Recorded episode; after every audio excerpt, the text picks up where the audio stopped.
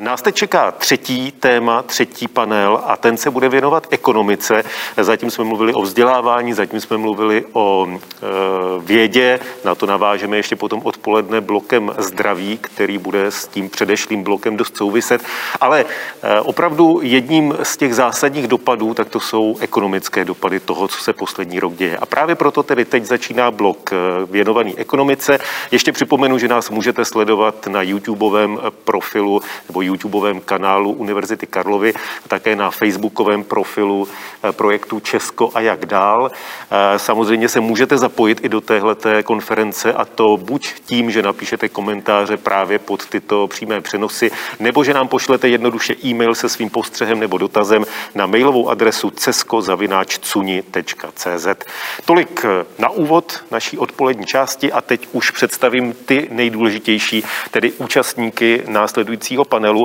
Garantem je profesor Ladislav Krištoufek z Institutu ekonomických studií Fakulty sociálních věd Univerzity Karlovy. Dobrý den. Dobrý den a prostřednictvím videokonference, což je vlastně v tomhletom bloku stylové, protože eh, především biznis a především eh, soukromé firmy a ekonomičtí poradci a bankéři a všichni přešli do virtuálního světa, tak i naši další dva hosté jsou připojeni přes videokonferenci a těmi dalšími hosty jsou hlavní ekonom České spořitelny David Navrátil. Dobrý den. A e, šéf společnosti Kovolit, majitel investiční skupiny Imptiv, pan inženýr Libor Vytásek. Dobrý den i vám. Dobrý den. Na úvod tohoto bloku poprosím o úvodní slovo garanta, tedy pana profesora Krištoufka. Děkuji, dobrý den. Já jenom velmi krátce, vítejte na, na bloku ekonomika, který bude pojat velmi diskuzně, nebo tak, tak bychom ho rád vedli. A diskuze bude rozdělena do třech menších podbloků, a to do prvního očekávání a realita, druhý podblok ekonomika versus zdraví a třetí podblok jak dál, poučení pro českou ekonomiku. A v těchto, v těchto tématech se budeme pohybovat, tak se těším bylo opravdu stručné úvodní slovo. Než se dostaneme k tomu prvnímu podbloku, tak eh, bych začal společnou otázkou na vás, na všechny. Eh, pokud něčím ta pandemie koronaviru vstoupí do učebnic ekonomie, co to bude, pane profesore? Pro mě to je první opravdu exogenní ekonomická krize eh, moderní. A takovou jsme tu ještě neměli, protože poslední krizi, kterou pamatujeme ještě všichni nedávno, před těmi deseti roky, tak byla v podstatě endogenní krizí. Eh, tedy krizí, kterou jsme si jaksi způsobili částečně sami, když ne v České republice, rozhodně pro nás exogenní byla, ale z globálního pohledu byla krizí endogenní. Takže máme konečně velkých uvozovkách. Samozřejmě bychom se rádi bez toho obešli, ale máme pro, pro ekonomy a pro učebnice šokovou exogenní krizi, která přišla. Takže takto si myslím, že se v učebnicích promítne, i když to nějakou dobu samozřejmě bude trvat, takže spíše v předmluvách a v závěrech eh, ekonomických učebnic po pár let. Je o, rok, o letech 2020-2021, pane Navrátile. Já se omlouvám, já jsem slyšel začátek otázky. Eh, co bude v učebnicích ekonomie o tom období, které teď zažíváme? No já souhlasím, eh, eh, protože skutečně jde o exogenní, exogenní krizi a ekonomové si častokrát stěžují na to, že nejsou schopni vlastně se dívat na různé reakce různých subjektů na stejnou krizi. A vlastně teďka to vidíme. My vlastně vidíme, že různé státy jsou schopny reagovat různým způsobem a vlastně to poučení z té krize, to znamená, jakým způsobem státy reagovaly, jaké eh, vlastně eh, nástroje, přístupy jim pomáhaly, jaká komunikace jim pomáhala. A to vše bude vlastně velmi důležité pro budoucí eh, krize. A zároveň to, co nám vlastně tato krize velmi výrazně ukazuje, že naše exitová strategie nejenom z covidu, ale vlastně i z dalších krizí budou inovace, vzdělávání, a věda. No, takže to je taky si myslím, že jako velmi důležitý uh, vhled do toho, uh, že COVID nám nastavil zrcadlo nejenom na silné slabé stránky, ale vlastně nám ukázal, uh, jaká je cesta vlastně vpřed. Stejná otázka i na pana Vytaska. Co vy čekáte, že bude v učebnicích ekonomie o tom současném období? Já souhlasím se svými předřečníky. Určitě je to nečekaná obrovská krize způsobená externím faktorem. Nicméně eh, to, co si myslím, že je to v podstatě, a to se asi i v těch učebnicích eh, bude psát, je to v podstatě eh, otázka permanentní diverzifikace. V podstatě člověk nemůže stát jenom na jedné noze, ať mu to třeba fungovalo desítky let, protože prostě to, co se zdálo neuvěřitelné před pár, v podstatě před rokem, tak eh, může se stát, že celý váš sektor v podstatě bude na dlouhou dobu uzavřen a nebudete schopni vůbec vyvíjet v tom aktivity. To znamená, už od v podstatě těch malých podnikatelských subjektů až po velké korporace, to klíčové slovo do budoucna, kromě těch inovací a vzdělávání, což už tady zaznělo, tak je to otázka eh, opravdu diverzifikace a poměrně dramaticky rychlého nasazení těch megatrendů, které jsme sice viděli za posledních 10-15 let, ale oni se nějakým způsobem projevovali velmi pomalu a teď se projevují eh, nikoli v řádu pěti let, ale třeba v řádu i několika týdnů.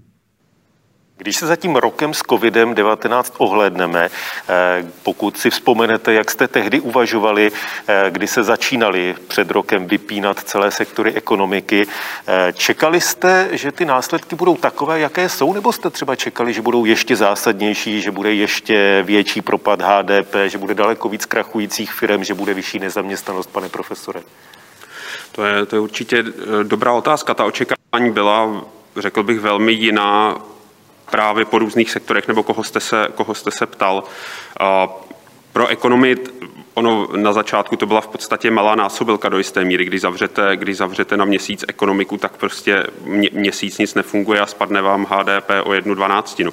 Na tom, na tom nebylo nic kouzelnického a to se v podstatě, eh, v podstatě dělo. Co je, co je velmi důležité, je to, že byla ta očekávání o délce to, té, této krize nebo té pandemie, která v různých kruzích rezonovala různě.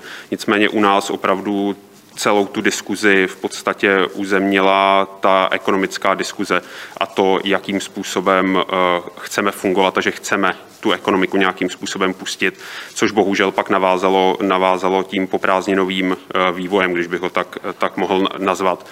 Eh, samozřejmě Žili jsme to, viděli jsme to, hodně z nás bylo v různých poradních skupinách, kde se, kde se tušilo, modelovalo a, a většinou se nedoporučovalo nějaké brzké rozvolňování, ale spíše opatrnost a ta, a ta nenastala.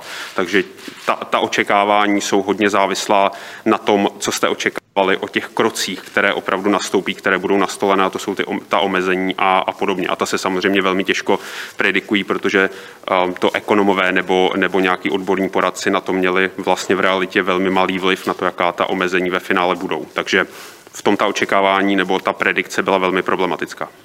Pane Navrátile, není vlastně zvláštní, když se ohledneme za tím rokem, když se podíváme, co všechno na světě i u nás se dělo, že třeba světové akciové trhy neklesají, že těch, kteří opravdu zkrachovali i v České republice, není možná tolik, než by si člověk hypoteticky představoval při takto zásadních opatřeních?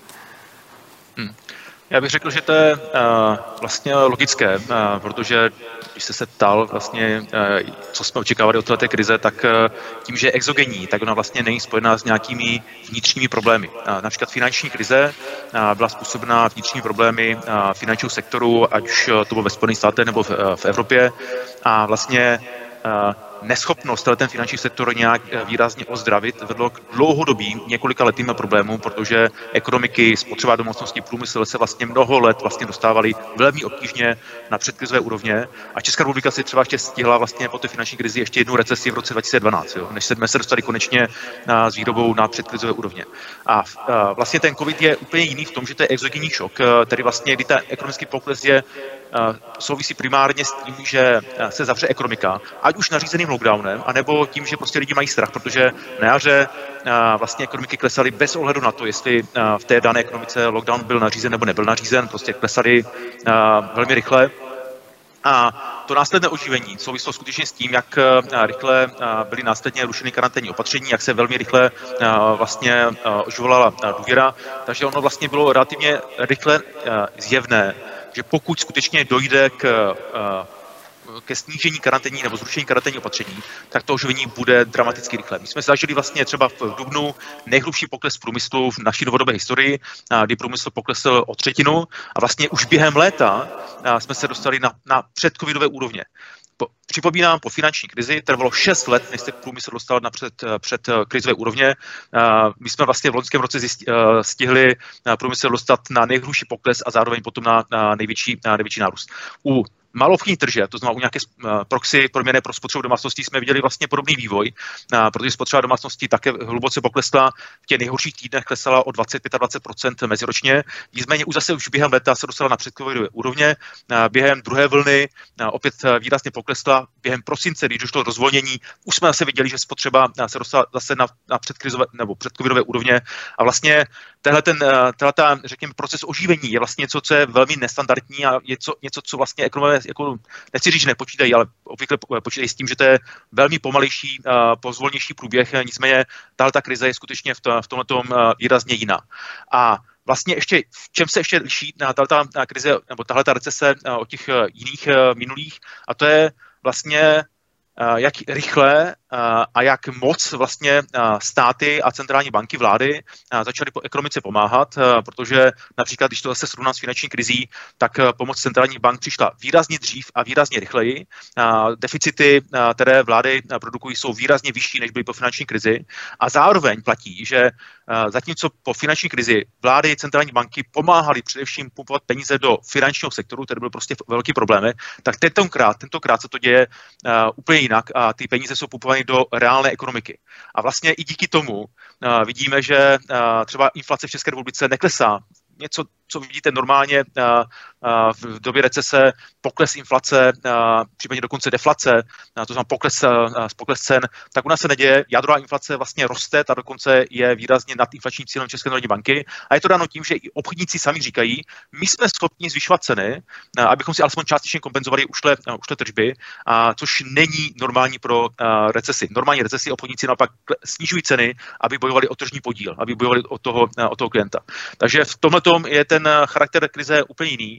A vlastně z toho taky vyplývá, eh, vyplývá nějaké recepty, eh, co nejdříve vlastně eliminovat eh, COVID, případně ho omezit, ať už výraznějším, plošnějším testováním, případně očkováním, protože následně dojde k výraznému nárůstu ekonomiky a třeba dneska ráno byly zveřejněny indikátory, takzvaný index nákupních manažerů, který se dívá na to, jaká je důvěra v průmyslu a ve službách.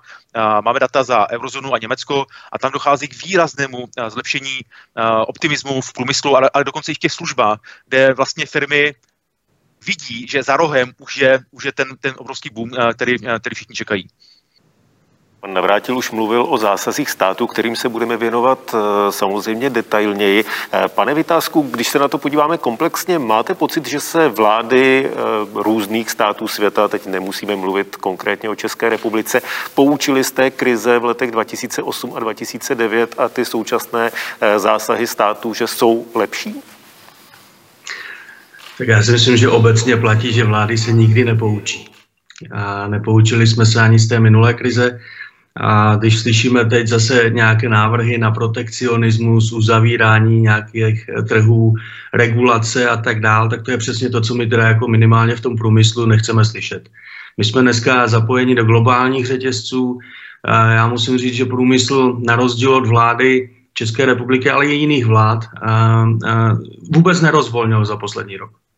My jsme v dubnu loňského roku nařídili home office a my jsme ho ani na jeden jediný týden nezrušili. My ho jedeme už rok a stejně tak, tak eh, jedou naši zahraniční partneři Siemens, ABB, všechny tyto firmy, se kterými v těch globálních řetězcích fungujeme. To, co se stalo, a je potřeba si uvědomit, že ten průmysl je skutečně něco eh, poměrně masivního, v tom našem řetězci se pohybuje přes tisíc firm, jenom v tom, kterém eh, jsem já třeba teď momentálně s firmou Kovolit, tak tam došlo minulém roce v tom druhém kvartále k posunutí objednávek. To znamená, ty objednávky nebyly zrušeny, oni byly, oni byly přetermínované a to poměrně ve značném rozsahu.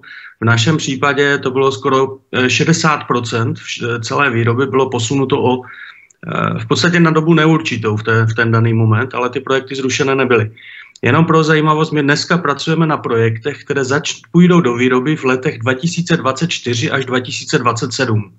To znamená, my pracujeme s mnoha letým předstihem na inovacích, které jdou do praxe a prostě to nějakou dobu trvá, než já nevím, třeba nové modely aut nebo nové modely Eh, radarů či, či prostě jakýchkoliv jiných eh, poměrně komplexních výrobků jdou do výroby. My už dneska připravujeme projekty a máme odzorkovány veškeré elektromobily pro možná desítky značek. To znamená to, že se to stane za ty tři, čtyři roky, o tom my nepochybujeme. To pozastavení na ten jeden kvartál způsobilo obrovský v podstatě hlad, Eh, hlavně po pracovnících, protože v tom třetím a čtvrtém kvartálu toho minulého roku ty objednávky se vrátily a k tomu standardní úroveň těch objednávek. To znamená, my jsme se dostali do situace, kdy my jsme paradoxně a do dneška nemáme lidi. My nejsme schopni vyrábět a uspokojovat tu poptávku, která je v tuto chvíli prostě tak turbulentní, protože tenhle problém nemáme jenom my, ale mají to další tisíce v podstatě těch průmyslových subjektů a my nikdo nejsme schopni úplně plánovat, protože nemáme prostě Eh, stabilní poptávku a nemáme prostě kapacity na to, abychom tu výrobu jakoby naplnili. Nicméně já nemám obavu o tu budoucnost, protože v tuto chvíli my jsme spíš před takovou situací, že ono to s tím koncem té pandemie jakoby spíš biznisově bouchne a to myslím tím jako pozitivně, protože ten hlad prostě v řadě sektorů je obrovský a my nejsme schopni tu poptávku prostě ani dneska krýt. Pane profesore, jste stejně optimistický jako pan Libor Vytasek? No já optimistický relativně jsem ve výhledu, e, nejsem až tak optimistický v čase, kdy se tam dostaneme. To, e, to na biznisu úplně nezáleží, to záleží prostě na jediné věci a to je proočkovanost, takže na, na tu musíme čekat. Já bych jenom chtěl zdůraznit, nebo mně se velmi také líbilo, co říkal e, kolega Navrátil, okolo, okolo toho, že ta ekonomika je vlastně jakoby přibržděna, přitažena. Ono se hodně bavíme o, o HDP, o nezaměstnanosti a podobně. O čem se nebavíme, je potenciál HDP. A on se samozřejmě nedá jednoduše měřit. On se, on se odhaduje většinou až zpětně a to ještě nějakými filtračními metodami, takže to není úplně jako dokonalé. Ale to je jako v podstatě teoretický konstrukt toho, co ta ekonomika je schopna dělat. A, a tomu se z největší pravděpodobností moc nestalo v té české ekonomice. Ten, ten potenciál pořád je, ale je, je bržděn, je, je, je tažen a, a čeká se, jak tedy bylo, bylo řečeno panem Vytázkem, až vybouchne, řekněme, protože je prostě držen na úzdě, ale ten potenciál s velkou pravděpodobností, jak říkám, my ho nepozorujeme, my ho nemůžeme vidět na, na grafu, ale ten, tomu se toho asi moc nestalo. Ipsos u příležitosti dnešní konference Univerzity Karlovy připravila speciální výzkum, kde se ptala na řadu otázek. Celý ten průzkum bude prezentován v závěrečném bloku, který bude věnován společnosti. Ale my jsme se domluvili, že už v tomto bloku přece jenom některá čísla ocitujeme. Eh, agentura Ipsos se mimo jiné ptala, čeho se Češi v důsledku koronavirové krize obávají a ptala se, jak teď v únoru letošního roku, tak v loni v srpnu, to znamená, že v tomto směru máme srovnání. Eh, pokud jde o ekonomické záležitosti, tak tak největší obavy eh, měli dotázaní eh, z nárůstu cen ke zvyš, ze zvyšování cen z inflace. Eh, v únoru letošního roku 88% dotázaných vyslovilo obavy právě z inflace, 60% dotázaných vyslovilo obavy z toho, že v důsledku koronakrize budou muset snižovat své životní standardy. 47% se obává, že bude muset vyčerpat svou finanční rezervu. 31% má obavy, že v budoucnosti kvůli následkům koronakrize nebudou nebudou moci splácet své závazky. V tom eh, půlročním srovnání oproti srpnu loňského roku vlastně ve všech čtyřech kategoriích je to mírný nárůst, ale mírný v řádu jednotek eh, procentního bodu. Eh, pane profesore, sdílíte tahle očekávání nebo myslíte si, že to dotázení vnímají realisticky tu situaci?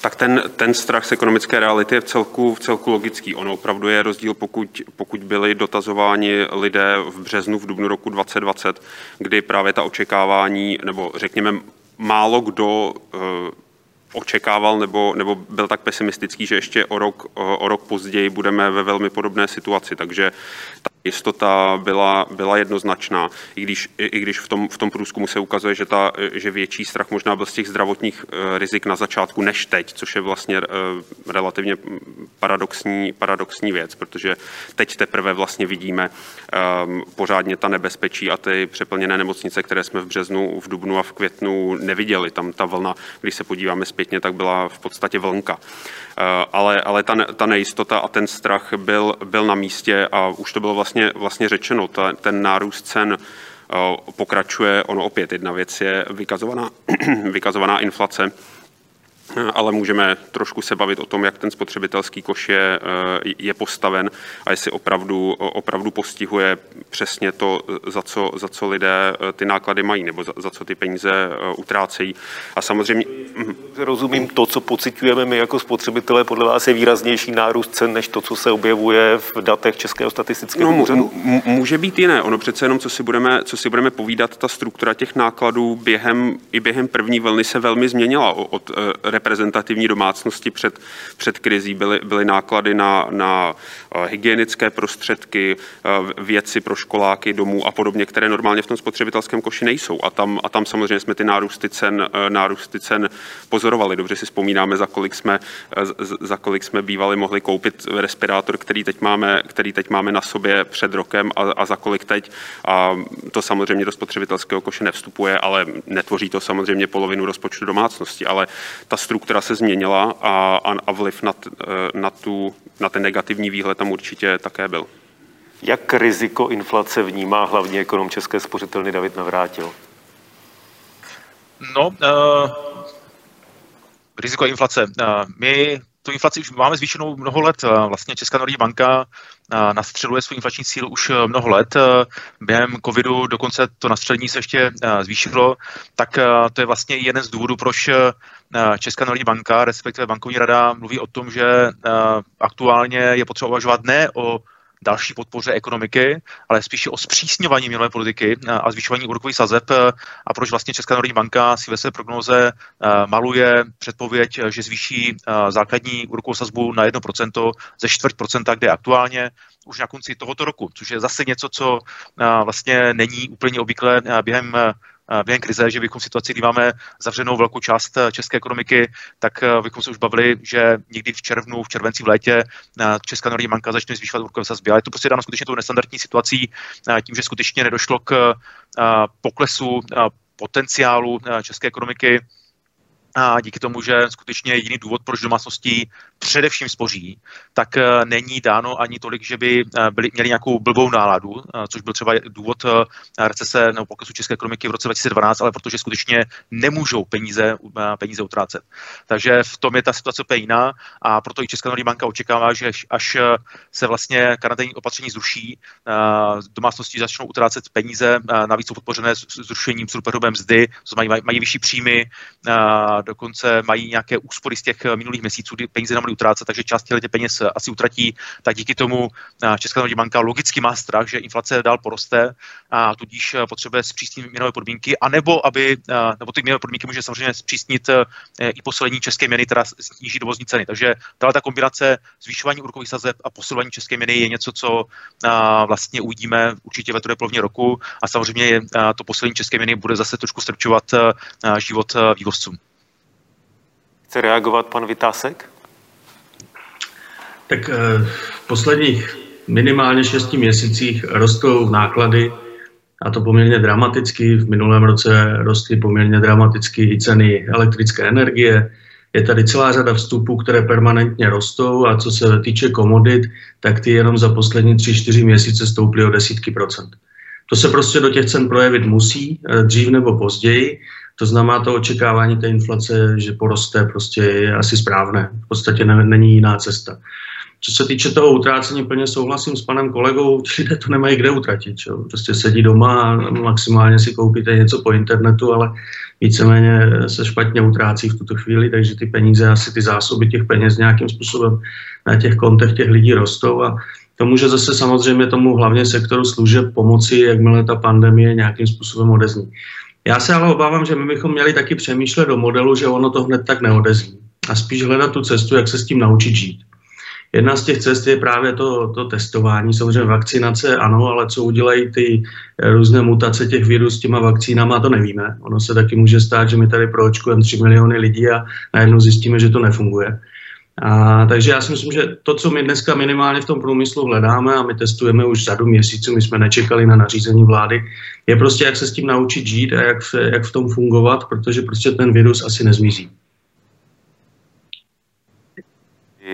Zažíváme pandemii COVID-19, se vedou debaty, kde je hranice, kdy ta vládní protiepidemická opatření dostatečně brzdí pandemii a přitom nepoškozují ekonomiku víc, než je nezbytně potřeba. Z vašeho pohledu, když se ohlednete na ten rok, dařilo se české vládě, českým úřadům eh, najít tenhle ten balans, pane profesore?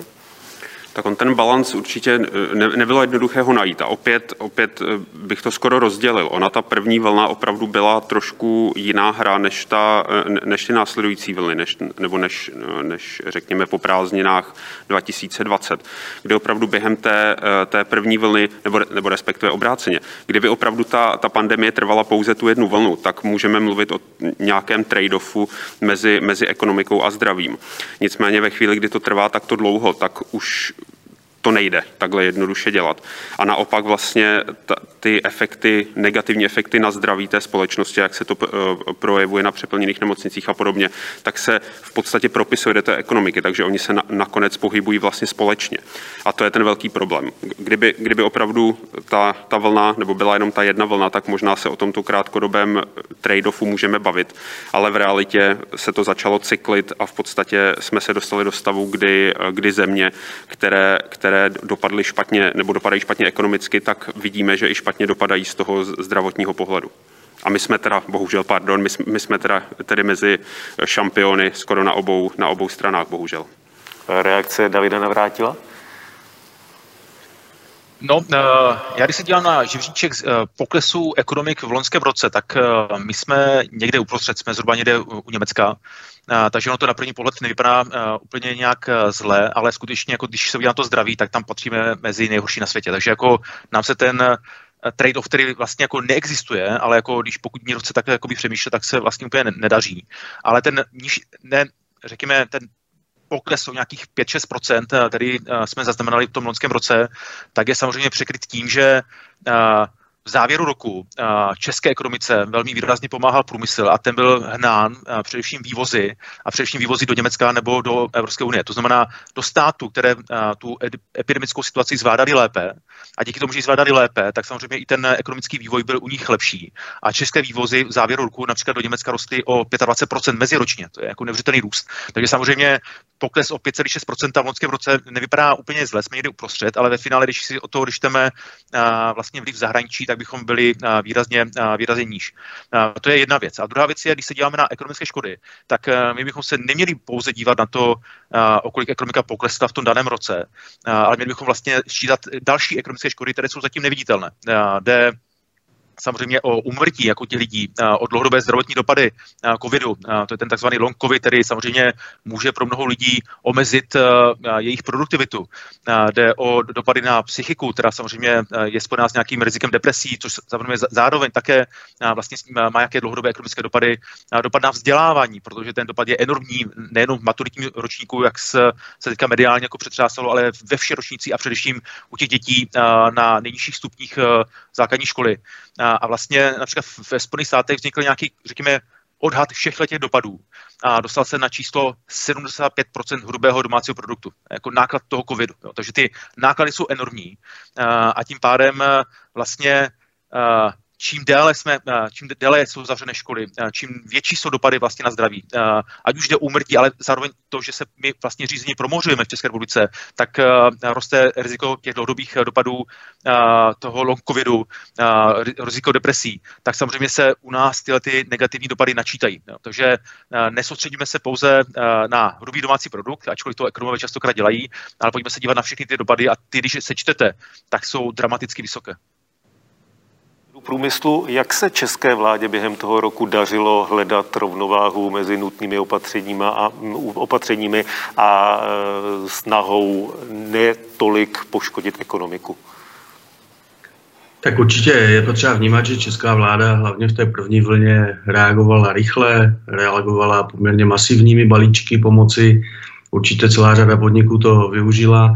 Nicméně je potřeba také konstatovat, že některá ta opatření jsou skutečně spíše v oblasti plítvání veřejnými prostředky a tím mám na mysli především Kurzarbeit, protože pokud by si alespoň přečetli, co to ten Kurzarbeit v tom Německu znamená a zavedli, my neumíme ani kopírovat. Prostě. My jsme vymysleli program Antivirus, kde prostě dneska sedí lidi doma za peníze státu a vůbec se jim v podstatě zpátky do práce nemusí chtít, protože se mají dobře a, a to je nesmysl. Jo. My na druhou stranu volí Kurzarbeit, pardon, že do toho skáču z vašeho pohledu, jak by ten Kurzarbeit měl vypadat, aby byl efektivní? Tak podívejte se, v Německu třeba vám na Kurzarbeit přispějou za předpokladu, že budete garantovat, že to pracovní místo udržíte po dobu následujících 12 měsíců. A to už byste se na tu podporu a na tu žádost na ten úřad práce dívali úplně jinak jako podnikatel. A možná byste si těch lidí nechali jenom půlku. Takhle vás to netrápí. Prostě mazejte domů, já si na vás vyberu peníze a, a, a teď v podstatě místo toho my tady vozíme tisíce Ukrajinců, Moldavců, Rumunů, Bulharů, aby jsme vůbec ten průmysl udrželi v chodu. A na druhé straně tady tisíce lidí sedí doma. A, a ještě teď v podstatě, když to někdo z průmyslu řekne nahlas, tak my jsme ti asociálové, co těm lidem nepřejí. Jo. Prostě to je nesmysl. V Německu je potřeba sledovat ještě jednu zajímavou věc. Já jsem asi minulý týden četl, že za první dva měsíce tohoto roku v České republice bylo nejnižší možné číslo, nebo zatím nejnižší číslo eh, krachujících podniků za posledních x let. Protože jak je to, no, jak je to možné, když máme tak, takovouhle mega krizi, že my v podstatě nekrachujeme? No, protože žijeme za státní peníze, nebo řada těch firm, které nemají právo žít, tak žijou za státní peníze. V Německu se to projevuje úplně jinak a i ten export, který tady pan kolega České spořitelny zmínil, tak mimo jiné směřuje do Německa proto, že v Německu celá řada průmyslových firm zkrachovala v tom posledním roce a my přebíráme jejich projekty. To znamená, ten trend toho přesunu té činnosti s nízkou přidanou hodnotou a výroba je činnost jednou z nejnižších přidaných hodnot, tak se prostě přesouvá na východ rychleji, než jsme čekali. A to je potřeba si uvědomit, že to je spíš riziko než výhoda protože ta, eh, ta nízká přidaná hodnota se bude dál přesouvat je, do zemí s ještě levnější pracovní silou, než máme my. Takže je potřeba vyhodnocovat ta opatření a hlavně zastavit to, to bezbřehé plítvání, eh, aby se, aby se lidé platili v podstatě v neperspektivních podnicích a seděli doma za peníze státu. Té konkrétní státní pomoci v České republice se týkají také některé dotazy, které nám posíláte, ať už mailem na adresu cesko.cuni.cz a nebo do komentářů pod eh, přímými přenosy dnešní konference. Eh, jeden z dotazů je, stát rozdělil podnikatele na dvě kategorie, těm malým žádnou šanci nedal. Malé obchody museli zavřít, velká centra fungují dál. Jak se to jeví v budoucnu? Pane Navrátile, jak to vidíte? No, eh, je to samozřejmě problém a není problém ani s tím zavřením, jako spíš s tou pomocí která je velmi komplikovaná, eh, která je pomalá. Eh, já bych možná trošku bránil antivirus, protože antivirus není o tom, že by se firma neměla zamyslet nad tím, jestli skutečně antivirus bude čerpat, protože samozřejmě část těch nákladů na to pracovníka musí vyplácet dál. Takže pokud mám pocit, že ten, toho pracovníka nebude potřebovat za pár měsíců, tak nebude pálit svůj cash tím, že teďka bude vlastně mu proplácet částem mzdy a druhou část mzdy bude proplácet vlastně stát a, za, a zaměstnanec stejně má nižší, svoji nižší mzdu než oproti normálu. Takže jako všichni jako akteři jsou zamotivovaní na to, aby hledali, hledali nějaký způsob, jak se dostat do nějakého stádia, kdy ten, ta zaměstnanost bude plná a třeba i během léta bylo vidět, že počet lidí v antiviru velmi výrazně poklesl z těch jarních, jarních úrovní.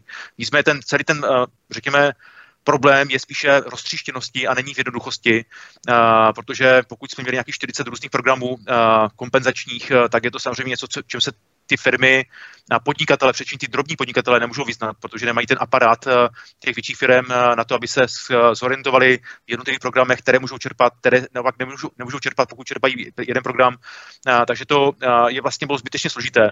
A vlastně k tomu vypadá i obecně problém který si vláda častokrát neuvědomuje, a to je, že pokud se jednotlivci nebo lidé, firmy dostanou nějakých jako problémů, tak jim klesá díky tomu stresu, tak jim klesá vlastně schopnost jako správně rozhodovat. Takže samozřejmě, pokud já na ně ještě uvalím jako obrovský problém s administrativou, a to nemluvím jenom o firmách, ale třeba samozřejmě i o dávkách hmotné nouzy, kdy ty lidé museli častokrát zhánět spoustu dokladů, tak oni nemají zrovna v těch chvíli tu kapacitu tohoto zhánět, tak samozřejmě ta, pada, ta pomoc nepadá na úrodnou půdu. Co se týká počtu firm, tak těch skutečně krachuje výrazně méně. Nicméně, když se podíváme například na živnostníky, tak těch živností, které byly uzavřené na přelomu roku, tak těch bylo zase naopak výrazně více. Takže tam je i ten, ta nerovnováha nebo ten nerovný dopad právě spíš na ty drobné podniky, drobné podnikatele právě díky tomu, jak ta, ta pomoc je nastavená a samozřejmě to dáno i nějakými finančními rezervami, protože zase platí, že menší podnikatelé a vlastně i chudší domácnosti prostě nemají finanční rezervy na to, aby mohli čerpat nějak dlouhodobě ze svých rezerv na to, aby vlastně přežili v vozovkách na tu ekonomickou krizi nebo aby byli schopni udržet svoje, svoji spotřebu na nějakých normálních úrovních. Pane profesore Krištoufku, jak by měla vypadat státní pomoc pro ty další týdny a měsíce? To určitě není, není jednoduchá otázka. Já bych možná navázal a trochu se vrátil k tomu, co říkal, co, co říkal pan, pan Vitasek. Já bych trošku kontroval k tomu, že um, kdo, kdo neměl přežít, ať nepřežije ve smyslu eh, ekonomickém. Ono přece jenom ty eh, podniky, nebo takhle navažme na to, že eh, ta krize prostě je, ne, je neočekávaná. Ty, ty firmy nemohly počítat nebo, nebo konstruovat svůj, svůj business plán s tím, že co budeme dělat, když přijde globální pandemie. Takže ono je velmi těžké odlišit, kdo si zaslouží biznisově přežít a kdo si nezaslouží biznisově přežít. Takže tady bych byl trošku, trošku opatrný. Možná se to dobře jakoby říká z pohledu firmy, která přežívá a prosperuje na, na, eh, v té dané situaci, ale není to, není to úplně tak, tak jednoduché. Co se týká těch, té podpory a těch pravidel, tak tam je základ a ten je stejný od začátku té pandemie, že, že základní jsou jednoduchá pravidla, ne, které se, která se mění málo, která opravdu se, se jednoduše plní, není tam ta zbytečná administrativa a podobně. A hlavně k tomu pak nepřibývá to, že je potřeba to často kontrolovat a, a, a jsou pokuty a podobně. Ne, nejjednodušší kor v těchto bezprecedentních situacích je, je mít jednoduchá pravidla, ideálně mít třeba nějak, nějaké eh, rovné podpory počítané na, na zaměstnance nebo pro OSVČ taky nějaké jednorázové navázané na něco jednoduchého. Slavnost, slavnostně jsme tady zavedli EET, kde, kde, z, který, z kterého máme data a ta data se nijak vlastně nepouži, nepoužila pro to. Já, já osobně si nedokážu představit na co jiného, než na, na tohle v podstatě bychom, bychom ta data měla, eh, měli použít, než, než říct ano, tady, tady podnikatel vykázal nebo OSVČ tady, tady vykázal x Eh, x peněz tržbu, tak pojďme z toho něco spočítat, když už ta data, když už ta data sbíráme. Takže využít, využít mechanismy, které máme a zároveň se snažit k tomu přistupovat co nejjednodušeji, protože čím eh, často platí, že čím komplexnější systém se snažíme vymyslet a kor pod tlakem a v, a v neznámé době, tak tím je větší pravděpodobnost, že se, že se v něm udělá chyba. A to, a to pozorujeme. A zároveň platí to, že plno komplexních řešení se dá, se dá nahradit nějakým velmi jednoduchým, které sice možná bude trošku horší, ale když si srovnáme, eh, když, když si srovnáme ty ostatní náklady, což znamená, někdo to administrativně musí zaštiťovat, kontrolovat, eh, papírovat se s tím, tak tyhle ty neviditelné náklady, které tam po, pořád jsou, tak ty přebíjí to, co jsme ztratili, eh, ztratili z toho, že jsme nepoužili to úplně neoptimálnější řešení. My jsme teď mluvili o roli státu, ale já bych se také rád zeptal na roli firem v tom uplynulém roce. Eh, obrátím se pana Vytázka, na pana Vytázka. Eh, nemohly a neměly firmy během té pandemie dělat víc, třeba víc nabádat zaměstnance k tomu, aby dodržovali ta opatření, eh, být v těch opatřeních důslednější? Já myslím, že asi bude záviset firma od firmy. Ještě malá poznámka k tomu, co bylo řečeno před chvíli. Já mám i firmy, které byly velmi těžce zasaženy tou pandemí. Například vyrábím v jedné z firm eh, díly do letadel. Ten trh během jednoho týdne jsem přišel o trh, který jsem budoval 20 let. A paradoxně pro tuto firmu vůbec žádná státní podpora nebyla, protože nás prostě oficiálně nikdo nezavřel, akorát letecký průmysl je mrtvý prostě. A teď je jenom na mě, jestli tu firmu nechám eh, položit, anebo ji zkusím předělat na něco jiného. A kdo teda bude rozhodovat, která firma má právo a která nemá právo? Já si myslím, že stát to určitě není. A jinak tady k, té, k tomu dotazu, jestli jsme mohli udělat víc, no tak vždycky člověk může udělat víc, jo? To, to, to je jasný, ale já si osobně myslím, že mi hlavně v té první vlně bylo vidět, obrovský tlak zaměstnanců na to, abychom něco dělali, protože oni se ze začátku dokonce báli do těch firm jakoby chodit. A když jsme neměli dostatek roušek, které jsme v té první vlně šili pomocí babiček a maminek a já nevím koho všeho i v těch podnicích, jsme jednu část naší dílny předělali, ať našijeme roušky, tak, eh, tak v podstatě my dělníci nadávali, že nemáme dostatek ochranných prostředků. Jo.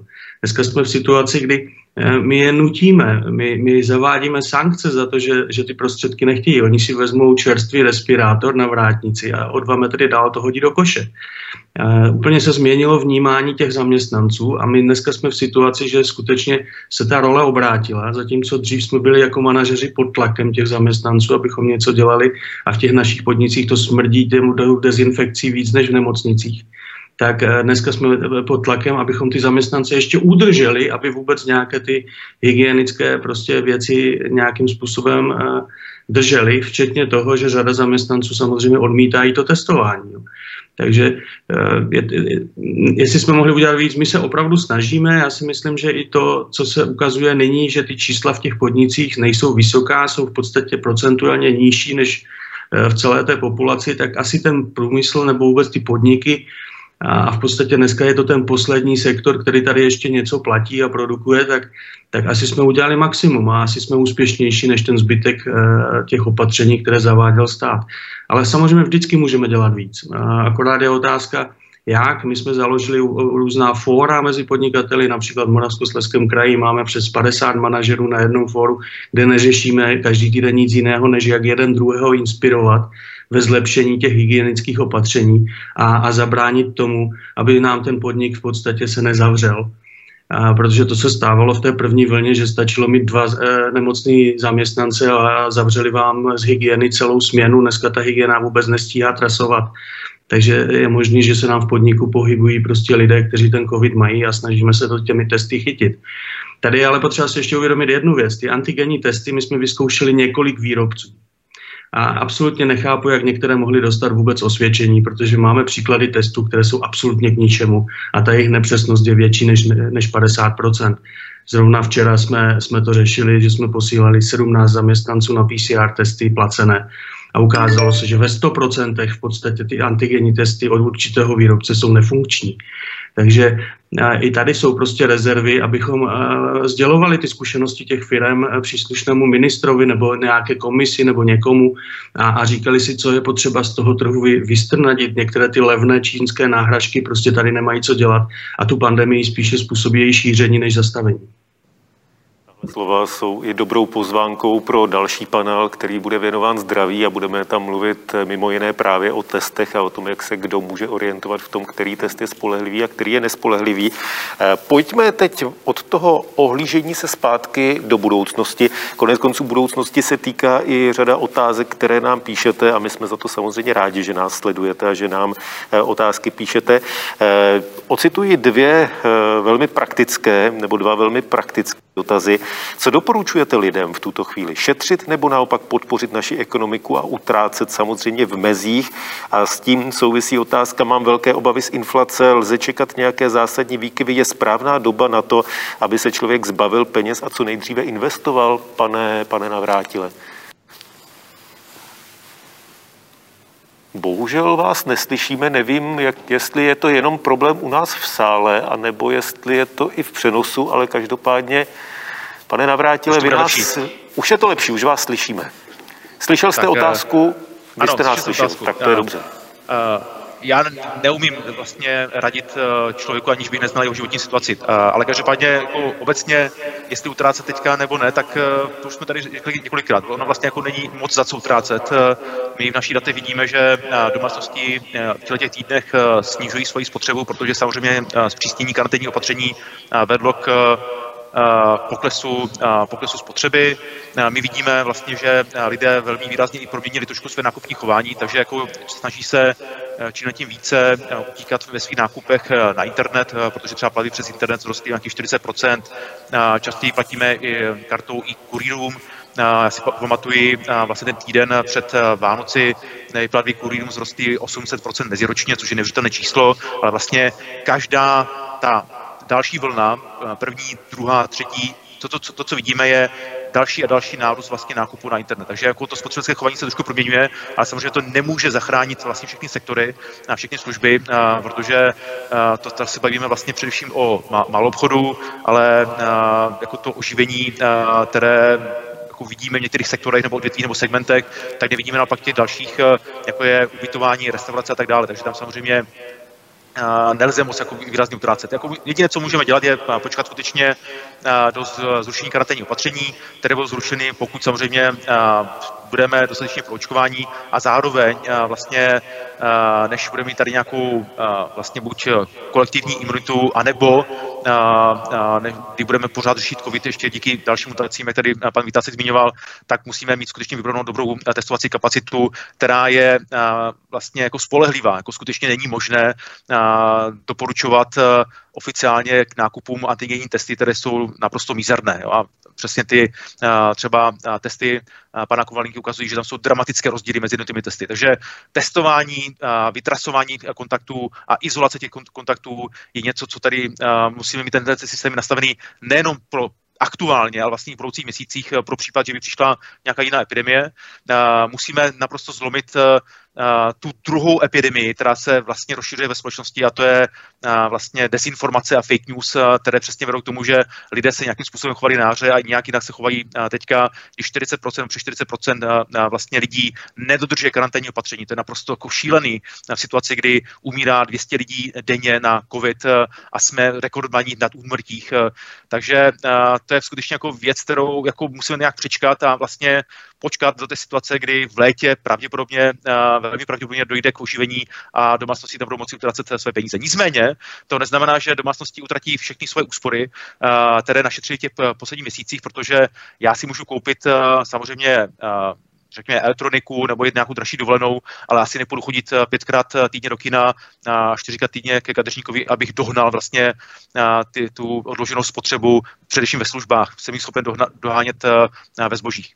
Co se týká investování, tak samozřejmě pokud, a my to vidíme i vlastně v datech, pokud domácnosti a především těmi, ty domácnosti s vyššími příjmy, které jsou schopni ušetřit více díky zavřeným obchodům, protože větší část jejich spotřebního koše jsou takzvané jako zbytné zboží a služby. To znamená, nejsou to ty věci, které, za které musí nutně utrácet peníze, kde naopak u těch domácností s nižšími příjmy ten podíl je dramaticky vyšší.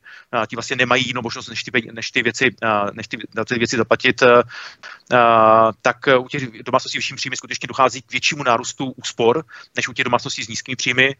Tam dokonce ten nárůst je více než dvouciferný, kolem 25 Eh, u domácností s nejvyššími příjmy a samozřejmě tam vidíme i dokonce i investování například do nemovitostí. Jeden z, jako z paradoxů eh, toho loňského roku je, že se zvýšila poptávka po nemovitostech eh, a po hypotečních úvěrech, což zase není úplně normální během krize, protože během krize naopak klesají položky, takové ty velké položky, investice firm i domácností a jedna z těch položek investiční domácností jsou právě investice do nemovitostí, do domů a do bytu.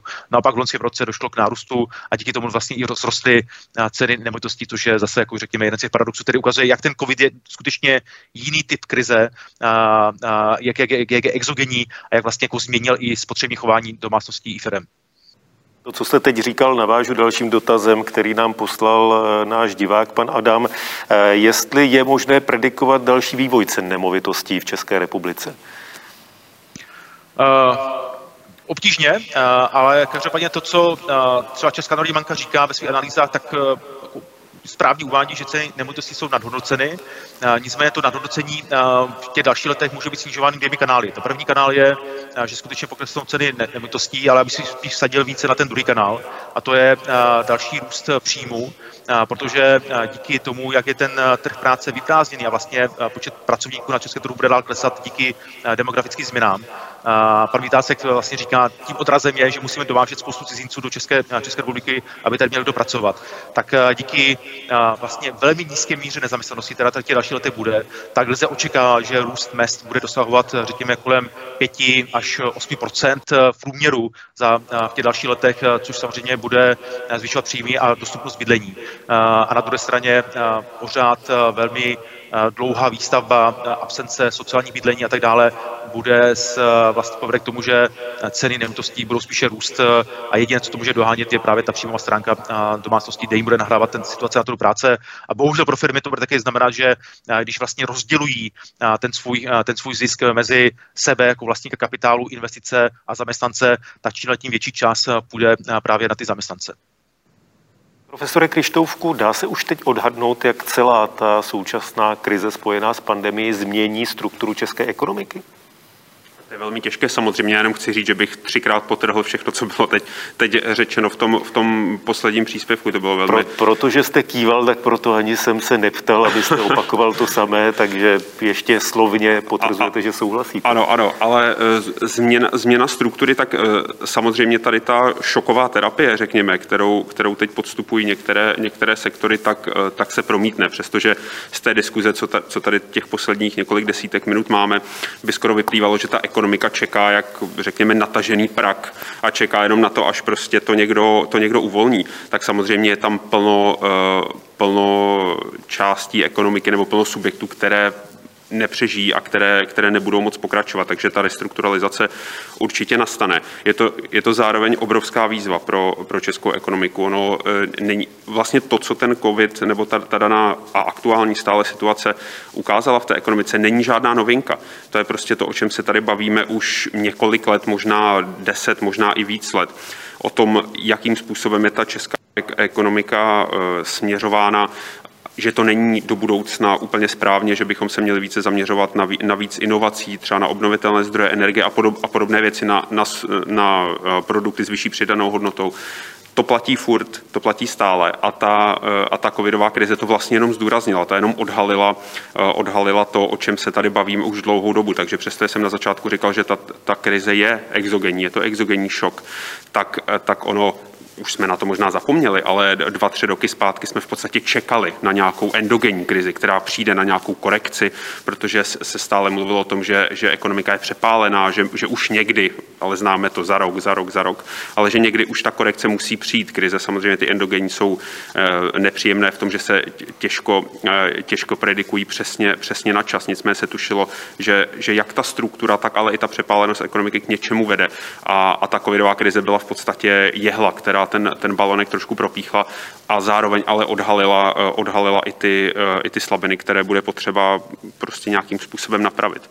A to, jak napravit, to je velmi těžká, to, to je samozřejmě vel, velmi těžké, to, to tady nevyřešíme asi během, eh, během jedné, jedné diskuze, ale je to o celkovém směřování a to směřování samozřejmě musí vzrůst od spoda, podniky, podniky jsou motivovány inovovat, protože jsou to ziskovější, ziskovější části nebo jakoby business plány, ke kterým samozřejmě směřují. Nicméně stát je tady určitě také od toho, aby, aby dal aspoň nějakou základní strukturu toho směřování, kam chce, aby ta ekonomika směřovala a dal, a, a dal k tomu alespoň nějaká, nějaká jednoznačná pravidla a pobídky nejsme v řízené ekonomice, zaplať pámbu určitě, ale, ale stát je tady o, také o toho, aby ty základní mantinely dával, aby, aby, aby zjednodušoval ty procedury a aby ten směr alespoň trošku ukazoval dát ty mantinely, nebo cítíte, že se chystá je dát v nejbližší době? No moc necítím, obávám se. Ne, nevidím, nevidím nějaký jednoznačný směr. Pozorujeme některé dokumenty velmi výhledové, ale ty jsou, to jsou v podstatě účetní dokumenty nebo rozpočtové dokumenty, nicméně ne, ne dokumenty z vizí. Takže obávám se, že, že zatím ne. Tedy v tomto směru teď čekal od vlády? Co bych teď čekal od vlády? Nebo co bych si, směru, o kterém mluvíme. Co bych si doufal od vlády? Já, já popravdě v současné době od vlády eh, čekám a doufám pouze v to, že nej, co nejvíce efektivně přistoupí k proočkování a tyto další věci jsou na další diskuzi, protože bez toho, eh, bez toho ta diskuze je velmi teoretická. Profesor Krištoufek mluvil o mantinelech. Eh, jak byste si ty mantinely od státu představovali, pane Vytasku? Tak eh, to, co pan profesor řekl, s tím určitě souhlasím. Především ta věc eh, s vyšší přidanou hodnotou, to je něco, co nás táhne. Ta, ta subdodavatelská ekonomika, ve které žijeme dneska, prostě ne, nemá dlouhodobou šanci přežít. A to především k rostoucím nákladům, ať už spojenými s ekologií, eh, což jsou ceny energií, odpadů a tady tyto věci dramaticky rostou. A to znamená, ten přechod k té výšší přidané hodnotě je vlastně podmínkou přežití. Asi to není jediná podmínka, bude jich potřeba změnit víc. Samozřejmě cítíme tlak na mzdy, ten vůbec neustal, tady mm, to bude pokračovat, souhlasím trošičku i s těmi čísly, co tady zazněly, procentuálně, kolik se dá očekávat. Takže v tomto ten stát asi příliš jako nepomůže, možná maximálně tím, že Eh, prostě předběhneme některé věci, tak jak se nám to podařilo na začátku 90. let, kdy prostě, já nevím, mobilní telefony, internet a tak dále, tím, že se to všechno tady zainvestovalo nově, tak jsme eh, byli okamžiky, kdy jsme tady měli modernější techniku než třeba západní Evropa, která postupně tady tyto věci řešila desítky let, tak teď prostě jít rychleji do těch nových trendů. Eh, otázka cirkulární ekonomiky, nových energií, decentralizovaných e, prostě energetických sítí, využití vodíku a dalších věcí v oblasti materiálového inženýrství to posílit. Možná by stačilo, kdyby ten stát v podstatě otočil výdaje procentuálně Eh, to máme dneska naopak než Německo výdaje na primární výzkum a aplikovaný výzkum. My to máme přesně naopak procentuálně, než to má Německo. Možná, že bychom ten stát měl začít tady a, a otočit to eh, ku prospěchu toho aplikovaného výzkumu a urychlit některé tady z těchto megatrendů, abychom byli v tom eh, na špici, abychom nebyli zase ti, kteří nějakým způsobem budou dělat subdodavatele těm, kteří budou první. A v tom bych viděl jakoby tu podporu, podpořit ty megatrendy, které, které prostě celý svět ví, že to tam stejně bude a, a nečekat, nečekat, že se to prostě stane ze spoda. Jednou z nejpostiženějších oblastí ekonomiky je také turistický biznis, který pokud jde o mezinárodní cestování se v podstatě zastavil. Pane Navrátile, vrátí se turistika a vše, co z hlediska ekonomického s tím souvisí, na úroveň, která tady byla před rokem 2020 a pokud ano, kdy, za kolik let by to mohlo být? Tak uh vrátí se. Uh, oni jsou oblasti, kde uh, ten návrat znamená pokles, protože například České hory Jižní Čechy, tam jsme viděli během léta dramatický nárůst vlastně mobility Čechů, to znamená, že tam vlastně jako Češi jako vyskytovali. Naopak, řekněme Praha nebo Český Krumlov, ten naopak jako ten návrat pro něj znamená samozřejmě nárůst. Ale není to tak, že by česká turistika obecně jako celkově zažila nějaký, řekněme, nepříznivé období během léta, během těch tradičních dovolených, protože třeba během toho léta jsme viděli, že útraty Čechů v Česku za dovolenou, za ubytování rostly o 50, o více než 50% meziročně. Takže jakoby ten, ta změna tam jako nebude, ale já bych možná zkusil ještě jako navázat na své kolegy, kteří se bavili vlastně o vlastně nějaké vizi pro českou ekonomiku. A tady zaznělo několikrát slovo potenciál, protože to je skutečně jako strašně důležitý potenciál pro českou ekonomiku, protože my jsme už před covidem viděli, že česká ekonomika rostla o nějakých 2 až 2,5% a už se zadýchávala. Jako, to přece není normální, aby česká ekonomika, která konverguje, Eh, se zadýchávala se svým růstem při růstu o 2 až 2,5% To je naprosto jakoby, jakoby eh, neskutečný. My bychom měli růst 4-5% eh, meziročně. Na to dokonce máme, jako když se podíváme na, na strukturu české ekonomiky, na ten potenciál, který máme, tak máme výrazně na to, abychom rostli vyšším tempem. Ale samozřejmě v situaci, kdy nezaměstnanost byla velmi nízká, rekordně nízká, ten růst tady nějaký byl, tak vlastně uh, nevyk, nevyskry, nevykrystalizoval ten zásadní strukturální problém, který v Česku máme, a to je častokrát to, že my nemáme vlastně žádnou vizi, my nemáme žádnou strategii a nejsme schopni se vlastně jako správně rozhodovat. Covid nám to jako obnažil úplně jako na, na dřeň a to nemluvím jenom o státu, samozřejmě jsou i firmy, které byly velmi úspěšné, protože mají dobrou strategii, mají dobrou vizi. Pan Vítá se to zmiňoval, jako dobrá, dobrá diversifikace je základ pro to, abych byl samozřejmě schopen dlouhodobě prosperovat. Takže na úrovni státu to třeba znamená neschopnost pracovat s daty. Eh, bylo tady řečeno, máme EET, eh, systém, který vlastně jako velmi dobře říká, jaký je tep vlastně jako eh, doby, jako jak ta ekonomika tepe. A my jsme ho vypli, my jsme postupně vypli a najednou jsme se stali slepí, jako to je přece jako neskutečný. To je, to je vlastně třeba otázka e-governmentu. E-government, kde úroveň e-governmentu v České republice je zhruba na úrovni Běloruska, podle těch mezinárodních žebříčků, je přece neskutečné. E-government není pouze to, že pošlu daňové přiznání přes datovou schránku, nebo že komunikuju s úřadem přes eh, mail, je to o schopností sbírat a vyhodnocovat data, z těch dat dostat nějakou informaci, na základě dat se uh, efektivně rozhodovat, být schopen exekovat rozhodnutí, což je často problém v České republice, exekovat uh, to své, tu svoji strategii nebo to své rozhodnutí a potom na základě dat, které sbírám o tom, co to rozhodnutí způsobilo, to přizpůsobovat, iterovat vlastně tak, abych zvyšoval efektivitu. To my nejsme schopni dělat. My se bavíme o e-governmentu, tak častokrát slyšíme, že to jsou takové ty azijské ekonomiky, a spousta lidí je trošku na to alergická, protože řekne, ale azijské ekonomiky jsou ty sledovací ekonomiky, které mají ty apky a sledují své občany. Ne, mistrem světa v e-governmentu je Dánsko, to je na prvním místě, na třetím místě na světě je uh, Finsko a na čtvrtém místě je Estonsko. To jsou státy Evropské unie, kde my můžeme se vlastně učit, už to tady bylo řečeno, můžeme kopírovat vlastně to, co ty státy dělají velmi dobře a my častokrát v tom pokulháváme. Takže my vlastně ten COVID nám vlastně nastavil, velmi zdůraznil silné a slabé stránky českého státu, firem, vlastně jak fungují například rodiny. A my se z toho musíme ponaučit. A třeba plán, který by nám mohl velmi výrazně pomoci, nebo fondy, které by nám mohly výrazně pomoci, je například eh, ta facilita eh, pro eh, obnovu a odolnost, který schválila Evropská unie, kde my můžeme získat zhruba nějakých 170 miliard korun a národní plán obnovy a odolnosti, který vzniká, tak vlastně častokrát ukazuje právě, že my se pohybujeme častokrát v takový tom vidění 90. to znamená investovat především do betonu, méně do vzdělávání, méně do fungování institucí, do reformy institucí, do digitalizace a, a, a vlastně robotizace, ne nejenom z toho veřejného sektoru, ale i toho soukromého sektoru.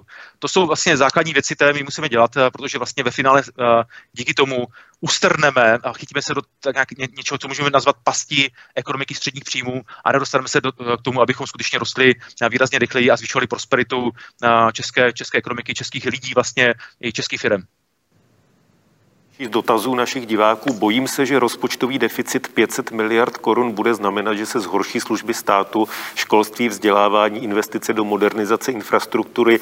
Je to tak, jak se to projeví, pane profesore Krištouvku?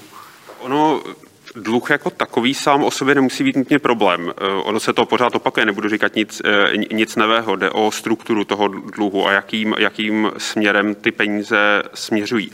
Takže samo o sobě my, my řekněme, jsme si vytvořili rezervu, my z té konjunktury, co jsme se odpíchli v těch letech 12-13, jsme si nějaký polštář eh, vytvořili, nebo respektive ten poměr minimálně dluhu eh, k celkovému HDP, takže teď procentuálně to může vypadat relativně slušně, pořád se dostáváme na, na dluh 45% přibližně vůči HDP, což může působit, že je relativně v pořádku.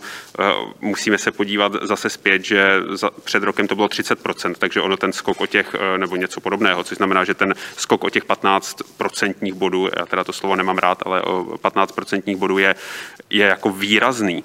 A přestože tam je je tam ještě místo, řekněme, nerad bych použil eh, zdroje jsou, tak, tak důležité je to, jakým směrem ty zdroje eh, směřují. A to, to bych opět v podstatě opakoval, co bylo řečeno před, přede mnou. Takže moderní technologie, ale vzdělávání, na to, se, na to se velmi zapomíná, na to tady byla samozřejmě celá, celá sekce, takže tam to, to bych se opět jedině opakoval.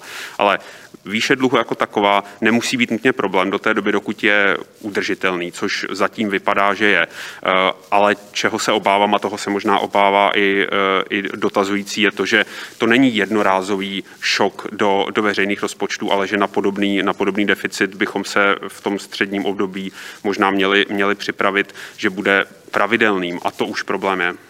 Je ta hranice, kdy ta výše dluhu bude nebezpečná?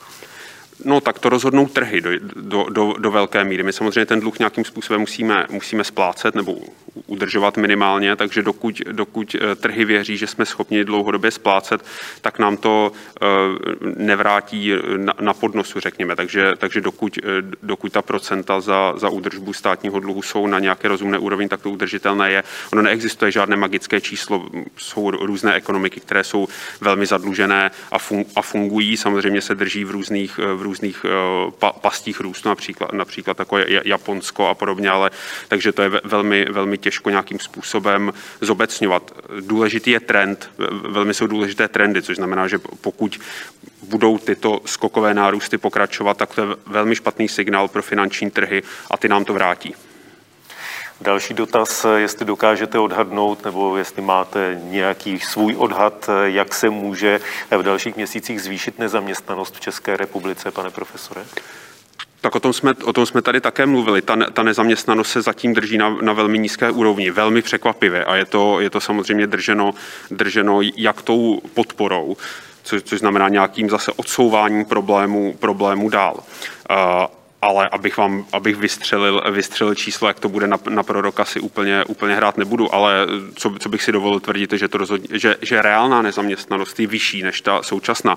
Ona ta současná samozřejmě je také stále v podstatě na úrovni nebo možná pod úrovní nějaké té přirozené nezaměstnanosti, která ve standardní rovnovážné ekonomice by měla být nějak nastavena. Ono pak se to právě projevuje v těch rostoucích mzdách a, a, a podobně. To jsou takové ty základní, základní ekonomické poučky, které ale tady, tady fungují eh, velmi dobře, bych řekl. Má nějaký odhad nárůstu nezaměstnanosti pan Vitasek?